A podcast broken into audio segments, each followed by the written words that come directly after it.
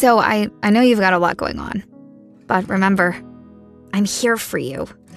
So bother me when no one's listening because I will.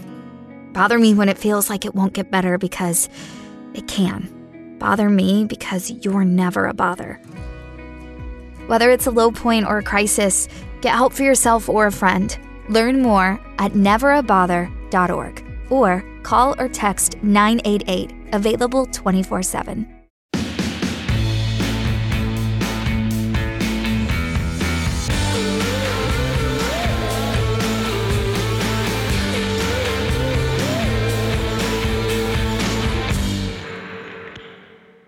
Hey guys, welcome back to Thick and Thin with me, Katy Bellotte. Hope you guys are doing well. I'm like struggling. I have like a little hair in my throat somewhere, or like in my, you know, you have like a hair in your mouth and you can't figure out where it is. So I've been trying to identify that over the past few minutes. I just got back from my hair appointment, my six week hair appointment.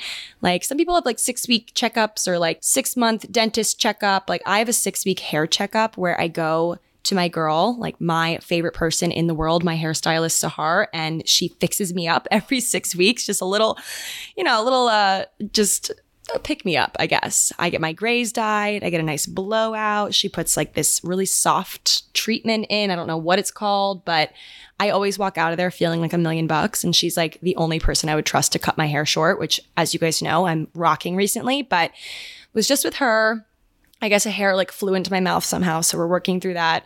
You know, just another day of struggle. just kidding. Like, honestly, things have been good this week. Monday was kind of it was pretty shitty if i'm being honest with you like had a really rough monday but it was also super overcast and i i know it's like a thing it's definitely a psychological thing where when it's super gross outside, you just like lose the will to live and go on, and the motivation is just not there. So I was really going through it on Monday. I went to the dentist and was told I have a cavity. So, like, my first cavity in literally years, I thought I grew out of that, but I guess not. So, like, I have to do that. It's just, you know, it was one of those days where just everything was going wrong. And it was raining, so just made it worse. But I will say we're on the up and up. If you're here in the US, we're approaching July 4th weekend. So I'm happy to go home and just relax with my parents and like not really do a ton, just kind of relax, recover, because July is panning out to be a very stressful month, like a lot going on. So I'm just trying to appreciate every moment, you know, just be relaxed as I can be, focus on my passions like what do i want to do with my life? Because you know that's the the big buzz question like am i doing the right thing? What is my passion? What am i here for? What's my purpose? So if you are struggling with any of the above any of those things which i feel like i'm constantly dealing with on a weekly basis just like am i doing the right job? Am i living in the right city? And am i setting myself up for the future that i want? Like just you know all those things. If you are also battling with that, I find the way that I get myself out of the funk of feeling like I don't know what I'm doing with this life that I'm living. Like, you get one life. Am I doing the right thing? Am I focusing enough on my passions or focusing a bit too much on how much money it'll make me or like what is the most secure path I can take or what makes sense for me? Like, what does society think or expect from me? When I get too in my head over these things, I find it's super helpful to identify those people that inspire me.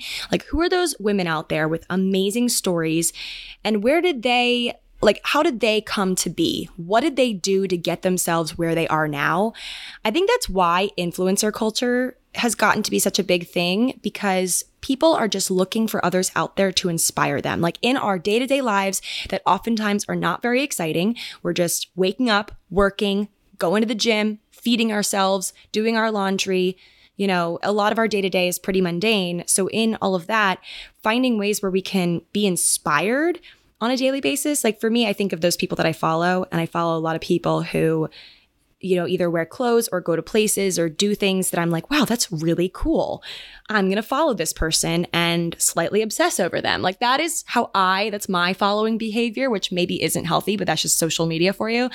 But in a different way, I mean, people have been doing this for literally centuries, studying people who have come before them and allowing themselves to feel inspired and motivated by these people. Like that's that's history for you. Like why do you think we study history? I guess a lot of times people say so we don't repeat the bad stuff, but also the good stuff keeps us going forward and making our own history. So, with that, I have an amazing story for you guys today. We're kind of paying homage to my older episodes where I, you know, picked a subject and talked about them because I've been doing a lot of personal diary entry esque episodes recently, which I love and I will never stop doing. But I feel like you guys are pretty caught up in my life right now. Like, I don't think there's been any major developments.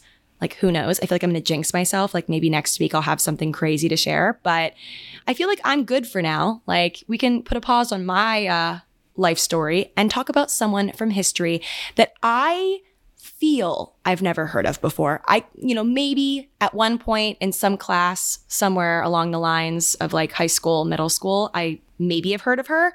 But honestly, if I did, not at this length. And this story really, it had me sitting there through all the research I was doing, thinking, holy crap, this woman, like she is the blueprint. So today, I'm going to tell you a story, but the beginning of the story is going to take us somewhere a bit sinister, somewhere a bit spooky, which is so the Scorpio in me. But okay, no more babbling. Let's get into the story. In Pantheon, Paris, there is a tomb. And at first glance, it looks like any other early 20th century tomb for a person with the means or status to afford one. It looks like clean, smooth marble inside, maybe even limestone. Not many markings, but flowers and other objects are placed on top of where a person lies underneath. What you wouldn't know from first glance about this tomb is that it's reinforced with an inch thick of lead. The lead protects the public from the radiation that still emanates from the dead person's body, even 88 years after it was laid to rest.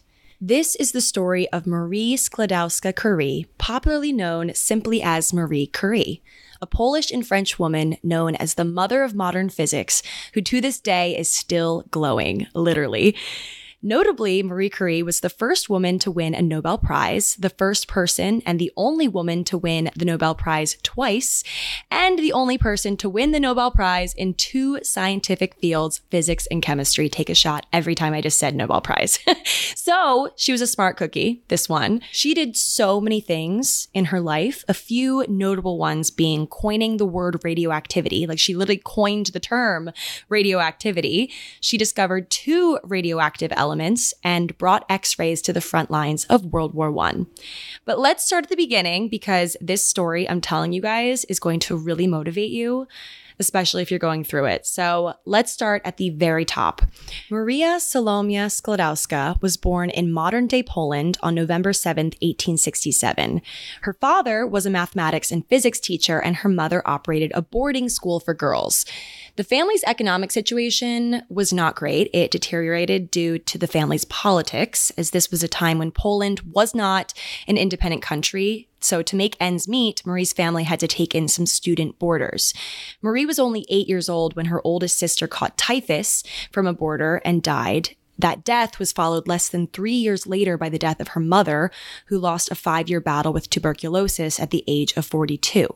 So she really, you know, battled some early on trauma of losing two members of her family. But Marie and her remaining family members drew closer to one another through all of this. Her father would share with her and her siblings a scientific apparatus that he had once used when he taught physics, but now he kept it at home because the Russian authorities had eliminated laboratory instruction from the Polish curriculum. Marie was very gifted in school and she graduated high school with honors at 15. After graduation, she suffered a collapse that doctors thought was due to fatigue or a quote, nervous problem, but today it might be diagnosed as depression. Her father urged Marie to spend a year with her cousins in the country after this episode, which she did, and it would be the only carefree year of her life. After her year in the country, Marie wanted desperately to continue her studies and get a degree barred from attending the University of Warsaw because she was a woman and it was the late 1800s. Oh, what a time to be alive. Marie instead, she did something actually pretty cool. She attended this university called the Floating University, which I've also seen called Flying University by some sources online. It was called the Floating University because its classes met in constantly changing locations in total secrecy, so no one would ever catch on that she was being taught these things as a woman. In 1891, Marie enrolled at the University of Paris, the famous Sorbonne in France. She had very little money and survived pretty much only on buttered bread and tea. And in her living quarters, she kept herself warm during those cold winter months by wearing every single piece of clothing that she owned at once. She said this of her time in Paris. She said, So it was November 1891 at the age of 24 that I was able to realize the dream that had been constantly in my mind for several years.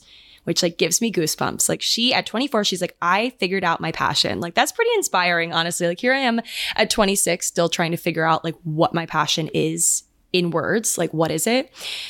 We're still working on that. Anyway, so she said that she felt underprepared before starting at university, which makes total sense considering that she had to find loophole ways of getting a proper higher education in math and science back in Poland because of the woman issue.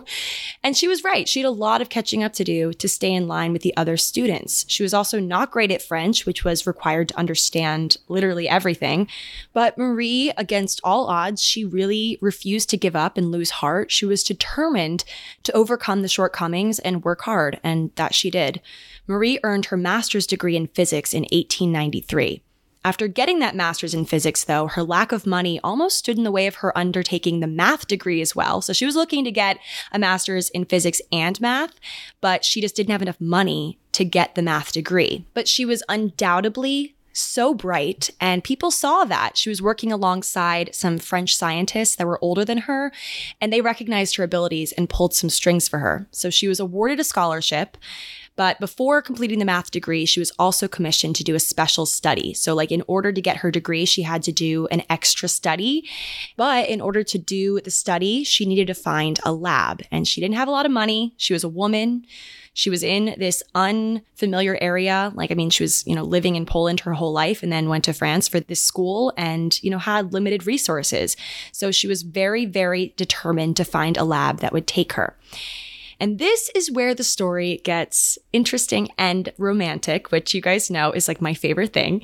So, Marie's search for lab space led her to a fateful introduction that would change her life and literally all of ours as well. In the spring of 1894, Marie Sklodowska mentioned to one of her physicist friends that she needed this lab space, and Marie's friend realized that his colleague, Pierre, might be able to help her find a lab. Pierre, who was also a super smart cookie himself, had done pioneering research on magnetism and was a lab chief, so it was kind of perfect. He suggested that perhaps Pierre could find room there for Marie to work, so they met, and sparks flew. Marie's senior by about a decade, which, yes, is a bit sketch, Pierre had all but given up on love after the death of a woman that he fell for about 15 years earlier. So this guy had gone through a 15 year dry spell and then you know, Marie lands on his doorstep. The women that he'd met since this love of his life 15 years ago had shown no interest in science, which was his life's passion, so just didn't work out. But in Marie, he found an equal, but it almost didn't last. After her success in her math exam in the summer of 1894, Marie returned home to Poland for a vacation, unsure about whether she would return to France or not. But Pierre's heartfelt letters helped convince her to pursue her doctorate in Paris. So back to Paris she went. Ooh la la, love is not dead. In a simple civil ceremony in July of 1895, Pierre and Marie tied the knot. Instead of a wedding dress, Marie opted for a dark blue outfit, which she wore in the lab for years after, which just says so much about her. Honestly, it is kind of inspiring those people who don't get married in wedding dresses and choose something different. Like I know my mom got married in a lady suit. That's what we call it. Like it was a rented woman's suit, like a little skirt, but like a suit jacket sort of thing, like white. Very cute, very chic. Anyway, so back to the story. In September 1897, their first child, Irene, was born. Pierre's father, who was a physician, delivered the baby, which honestly just like made me cringe thinking about it. I know the times were different and like obviously you can keep it in the family if you want, but there are just some things that my future father-in-law does not need to see. Like, I don't know. It's already enough that my husband has to like see that I mean, it's a beautiful thing, but I'm just very like, you know, whatever, teach their own.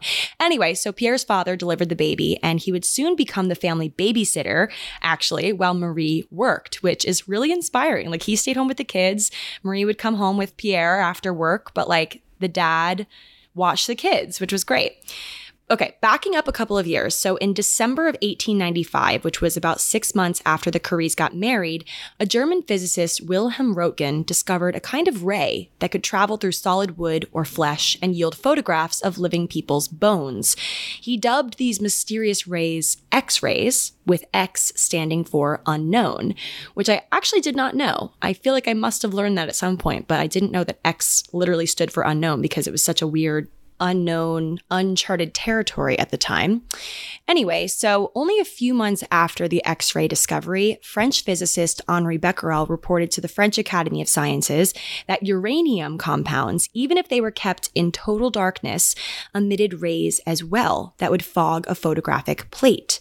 He had come across this discovery accidentally, of course, as they all are.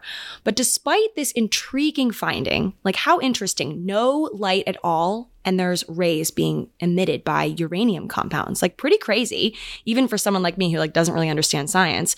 But even despite this discovery, the scientific community continued to only focus its attention on the new X-rays classically. They were so into this X ray thing. They're like, okay, uranium compounds, whatever. They neglected the much weaker uranium rays. It just wasn't as interesting to them. But Marie Curie refused to ignore this discovery. She thought it was great. Even small and potentially non important, she focused on it. So she decided to experiment immediately. The director at the school where Pierre was professor of physics allowed Marie to use a crowded, damp storeroom there as a lab. The moist air in the storeroom tended to mess with the electric charge that she was testing, but she managed to make headway with it anyways. That's our girl all the while exposing herself to something dangerous, which she actually coined radioactivity. Soon she'd find out just how bad it was to be exposed to this new energy. But I mean, after all, if you think about it, I was doing some research into like the times. The general attitude towards this new energy was that it had to be good for your health. Like manufacturers of nearly everything from cigarettes to makeup added radioactive materials to their products on purpose.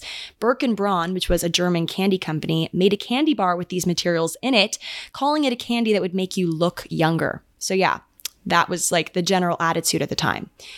Pierre and Marie, the dynamic duo, would later discover two radioactive elements together as well polonium, named after Poland, and radium, named after the Latin word for ray. But back to radioactivity. So at first, Pierre and Henri, the guy who had done the preliminary research, received the Nobel Prize in Physics for the discovery of radioactivity you know, the thing that like Marie came up with the name for. But she was not nominated at all, which wasn't shocking because she was a woman. But some members of the science community and her husband, we love Pierre, rallied for Marie. They thought it wasn't fair and that she deserved credit. Finally, in 1903, Marie Curie became the first woman to win a Nobel Prize. But in 1906, tragedy struck. Pierre was in Paris. It was just a normal Thursday and it was raining. He was on his way to a meeting with his publisher, but while crossing the street, a horse drawn wagon carrying six tons of military uniforms ran him over. He was dead in an instant, which is just so heartbreaking. Like, I loved the dynamic duo. Very sad, but Marie kept going. Less than a month later, she received a job offer from the Sorbonne. She would take over her late husband's professor job, becoming Sorbonne's first female professor. In 1911, she won the Nobel Prize in Chemistry for the discovery of those two elements that her and Pierre had worked on radium and polonium. Marie alone received the prize, but thanked Pierre in her speech. The death of her husband launched Marie into a new project to create a state of the art laboratory, a far cry from that damp storeroom where she worked for so many years. She built what she called the Radium Institute, which was actually just a few streets away from the lab where she and Pierre had worked, and fell in love, as we know. In 1920, Marie developed cataracts, aka an eye condition that caused blurred vision. She had to write her lecture notes in huge letters and rely on her daughters to guide her around campus. She wasn't totally ignorant to the potential harm of radiation. She was obviously a smart woman after all, but she was very passionate about her discoveries, so she kind of just ignored the danger personally. In 1934, Marie developed aplastic anemia due to the radiation exposure, and her body stopped producing new blood cells, which would ultimately take her life. Marie Curie died on July 4th, 1934, at the age of 66. So now we get back to the beginning part of the story, which is really interesting. So in 1995, she was buried in the same cemetery where her husband Pierre and her in laws were laid to rest. But then in 1995, France honored and moved her and her husband into their national mausoleum, the Pantheon. Marie and Pierre joined some of France's most distinguished people, and Marie was the first woman to be buried there, which is extremely deserved, I will say. But okay, this is the interesting part of the story, like the beginning that I shared. So, more than 80 years since her death, the body of Marie Curie and all of her research belongings, her cookbooks, her furniture, are still radioactive to this day, like dangerous to be around. Her original notebooks are actually held in lead lined boxes in France's National Library. And in order to hold one of her old notebooks, you have to like be decked out in all of this equipment, like this like suit, or I don't even know, like something for your hands. And you have to sign a waiver because it's literally still radioactive. So, such an interesting story. Marie, she persevered. To this day, she's still being talked about because of this radioactivity, like this discovery that literally killed her. You know, against all odds, she discovered these things that have literally changed our world as we know it. Like, if you think about it, I mean, we know that radiation therapy kills cancer cells or slows their growth by damaging their DNA. Like, I remember my mom going through radiation when she had cancer when I was in, I guess it was middle school. My mom had lymphatic cancer, and the radiation literally saved her life. You know, she's been cancer free all these years now. And it's just crazy to think that this woman, Marie Curie, I mean, obviously radiation isn't always the end all be all solution, but without her, this really would not exist. And it's just incredible. Like she did this, she pushed herself to towards her passions, literally killing herself in the process. Like it's really inspiring to hear stories like this about people who find their passion and literally will do everything possible to further it and to help people. Like she was extremely selfless, even given all of the things that she battled in her youth, like losing her mom and her sister at a young age, being denied entrance to all of these schools because she was a woman. During the First World War, I forgot to say this, she actually went to like the front lines. She worked to develop this small mobile x ray unit. Like, I don't really know what it looked like, but making x rays accessible at the front lines. Like she was able to help diagnose injuries near the battlefront. And she toured Paris. She was a director of the Red Cross Radiological Service. She asked for money, supplies, vehicles to help out the efforts. Like she was so, so passionate about her research, but also helping people. It makes you think, like, what is my thing? What is my thing? I mean, we all I guess it's just like a human thing. You want to find your thing, your purpose. I think it's also like an evolutionary thing. Like you find what you're good at and do that. And that's how you stay alive or have in past past times of like you find your thing, your your shtick, your niche.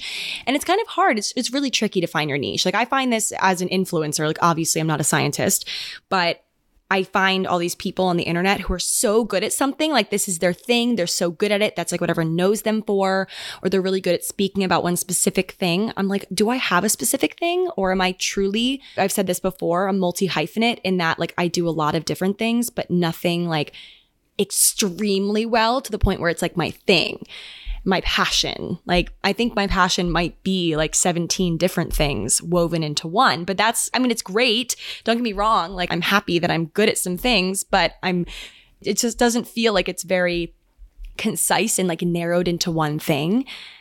And a lot of the days I feel like I'm just working, eating, sleeping, repeat. It doesn't feel like I'm doing anything like super remarkable that's going to change the world. And this might even sound so silly to some people, like hearing me talk about this, or it could be totally spot on to how you're feeling too. Like it's, I think we're taught to find a job that pays well and support ourselves and find a husband or a wife and have a family. And it just feels like it's kind of set up for us. But like Marie Curie truly, she forged her own path. She decided, this is what the world expects of me and I'm going to do something a little different. I'm going to shake it up and literally change things. I don't know if she knew that she was going to change the world. Maybe that's the key. Like just living so undeniably true to yourself and just hoping that you're doing something good. I mean, there's so many people that have these passions that have done things that end up being really disastrous for the world. Like the greatest, Uh, what do you call them? Like, like villains of this world, I guess. Like the Hitlers and all, like people who thought had this passion, but it ended up being destructive and hurtful and horrible. Like, I guess my only hope for myself is to chase my passions and those things that get me out of bed, those things that I love doing, but doing them knowing that I'm not hurting anybody, hopefully, in the process. Like it's a fine line, passion. Like passion can be, I mean, when I think of the word passion, I think of positive things. I think of really great, beautiful you know, awesome things and great people in this world who I've talked about on this podcast that have had this passion inside of them. But you, you never think about those people who have had that passion, that same drive and power towards things that either destroyed them or other people. So, you know, it's a great it's a great power having a passion, identifying your passion, because it comes with great responsibility, I guess, of knowing what to do with it, or I guess figuring it out along the way. And of course, there's also so many stories about how someone had this passion and wanted to do something and did it. And then everything was going great. And then all of a sudden, things didn't go so great. And they either went into bankruptcy or became a scandal in the headlines. Like you hear all these stories about different like startups that started out so, so great. I mean, you can think of like WeCrashed, the documentary. WeWork started out as this really great thing. And then obviously, with great power comes great responsibility of knowing how to keep it going and not get greedy and not get overwhelmed by the success and crash and burn. Like it's it's kind of crazy. It's like really overwhelming when you I almost like I was thinking the other day, I'm like, you know, there's never been more women CEOs in the world. Like it's also inspiring and people are really taking life by the reins and doing what they can with it. But it's also overwhelming. It's like when you read all these statistics of people starting businesses, like I remember hearing that when you start a restaurant, a lot of times, unless you have like crazy investors or like anything, like if you're starting just a restaurant in your neighborhood, for example, you're really going to be in debt or really at best break even for the first X years. Like it's going to take a while and you do it because you're passionate about it. You do it because you love the food and, and giving it to the community and having this establishment and you do it out of that love for what you're doing, but it's not really a monetary gain all of a sudden, like right out the gates. And that's the same with like many businesses that people start. It's you have to do it and it's a little bit of fear involved in starting something because you know it's it could plunge you into debt, but you do it because you love it.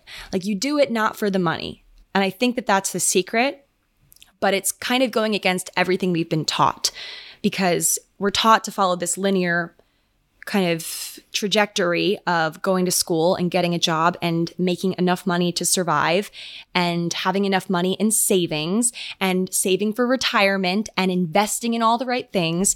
And money kind of takes the place of the passion because it becomes the only thing that you can see sometimes. And you get worried that you're going to go into debt or end up like someone you know that did and it's all very scary but i guess i just i really i want to keep myself open and chasing those passions and those things that sound stupid, not because it's going to make me an overnight success or a household name or make me millions upon millions of dollars. It's something where I can go to bed at night knowing that I am obsessed with what I'm doing and putting out into the world, even if no one else cares. Like, I think that's the kicker. Like, doing that thing that you love, love, love so much, even if literally no one cares, like, even if one person cares. Like, there's been little series on my channel and like on TikTok that I've tried to do, and I've stopped because it didn't seem like anyone cared about it. And I mean, one of my fatal flaws is that I care a little bit too much about what people think of me. I think that's something a lot of people struggle with. But for me, I know that's like my one thing that I have identified as a problem and I have to deal with it. And I think I'm getting better, but I'm definitely not healed from it overall. Like I know that I still struggle with it with literally every decision that I make. I think about what people will say. I think about not even just like the random strangers of the world. I think of my friends and my family and like are they going to think that I'm going off the deep end? And I guess that's how people felt about me when I started my YouTube channel, which has literally transformed my life. So I guess it's just finding that thing that you love so much, which for me, growing up, it was making videos on the internet that really didn't have like any specific purpose other than just making me feel good. Like it made me feel so inspired and motivated to create content. I guess that's why I'm still doing it because it's still to this day just the content of it all makes me so excited like when I have a really awesome thing to put out there. But it does make me think like, oh, well, what's next? Like, what's my next passion going to be? What's the next thing going to be that I'm going to get so excited to do? And I just haven't found it yet. And I think that's okay. Like, I think it's okay. I think I should, you know, count my blessings that at least I'm living a healthy, decently happy life. Like I say decently because it's not always rainbows and butterflies and sunshine. You guys know that from my episodes here. But I think it's about staying humble, but also realizing that I'm not finished yet. Like there's so much else out there for me to dig into. And I just have to keep an open mind and open heart and not focus so much on the money aspect and what people think. So I'm kind of speaking this into existence. Like I want all of us to focus on that and try to figure out what those things are. And I think the way that you stumble into these discoveries, like literal scientists that stumble into discoveries of x-rays and all that, is to just keep yourself open and trying new things and going to new places getting yourself into uncomfortable situations of trying new experiences, like having new friend groups that you stumble into because you were nice to one person and then they introduced you to another person. And it's all about just immersing yourself in your life, being an active participant in your life. Like, I think that is the secret. Just actively participating and not just riding in the back seat and not know where you're going. Like, I mean, granted, no one knows where they're going, but at least taking the wheel for most of the time and saying no when you want to say no. Okay, not always saying no, but when you know something is just not for you and it's the money talking or the other people talking, saying no to those things, but saying yes to those things that you know might be hard and not so comfortable for you to go into a new environment, a new situation, try a new job. But those are the things that grow you, that make you so indestructible almost, or like just gives you more armor to face those harder things. Like it just gets, it's a building block, you know, to figuring out what your passion is. I think that's the secret. I think that is the secret to life. I think I just solved it. I think I never have to post a podcast episode ever again because I just figured it out. Drops mic. it's my last my last thing out there. I'm just kidding. I'll never stop. But anyway, guys, what an episode. Hope that this story inspired you. Hope that this gave you a little dose of hope if you're feeling a little lack of motivation and passion right now. And you know what? That's it for the episode, guys. Cheers to our passions, those things that we know that we love to do and that we think make the world a better place, but also make us feel inspired. But also cheers to those passions that we don't know are our passions yet because we are, a lot of us, so young and have so much time to figure it out. And there shouldn't be this pressure, but also we should know that, you know, just because we haven't found our thing yet, it's almost like a superpower, you know? It's like a lot of uh, stories, a lot of movies and shows are based around this person who doesn't know that they have a superpower yet and they think they're mortal. And then all of a sudden one day they're like, whoa, my superpower, I have one. You know, I think that that's the same with passions. I think a lot of times you find your thing later in life. A lot of people have, you know, there's a list, a laundry list of people who haven't really found their shtick, their thing, the thing that makes them them until later in life. And I think it's all about just staying open to the possibilities of it all, not closing yourself off and deciding that you're the, you know, most boring normal person in the universe and you don't deserve to have this thing that lights you up inside. I think that that's the secret, just staying open. Anyway, so cheers to these things, the passions we have, the passions we don't know yet. And that is it for the episode, guys. Thank you for listening. Hope you all are doing well and are having a lovely week. And I will talk to you guys next Thursday. Bye.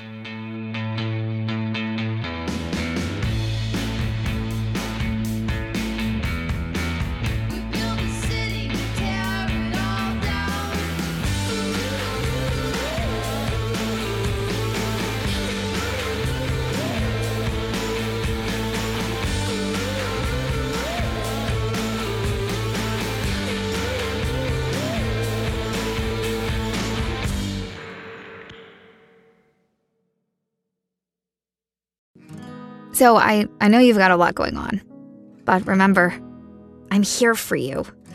So bother me when no one's listening because I will. Bother me when it feels like it won't get better because it can. Bother me because you're never a bother. Whether it's a low point or a crisis, get help for yourself or a friend.